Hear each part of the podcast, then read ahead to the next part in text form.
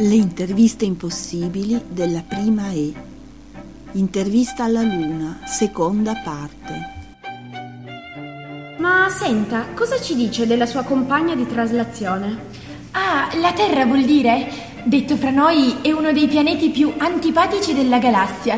Si crede tanto importante solo perché è l'unico pianeta abitato. E poi, insomma, tutti questi suoi problemi mi hanno un po' stufata.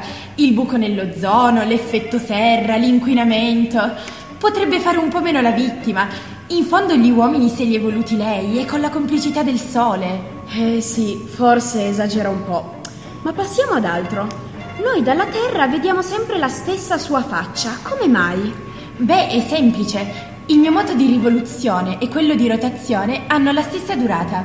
Quando compio un quarto di giro intorno a me stessa, ne compio uno anche intorno alla Terra, quindi mi presento sempre con la stessa faccia. Ma noi non la vediamo tutte le notti. Ci mancherebbe altro. Tutto dipende dalla mia posizione rispetto al Sole durante la mia rivoluzione intorno alla Terra.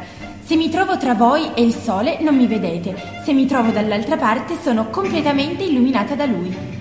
Quindi è per questo che in un mese lei ha diverse fasi. Certo, novilunio, primo quarto, plenilunio, ultimo quarto. Ma mi raccomando, il mio mese si chiama sinodico.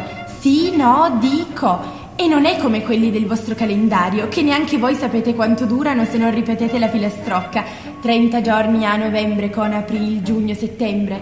Il mio mese, dicevo, dura 29 giorni, 12 ore, 44 minuti e 2,9 secondi.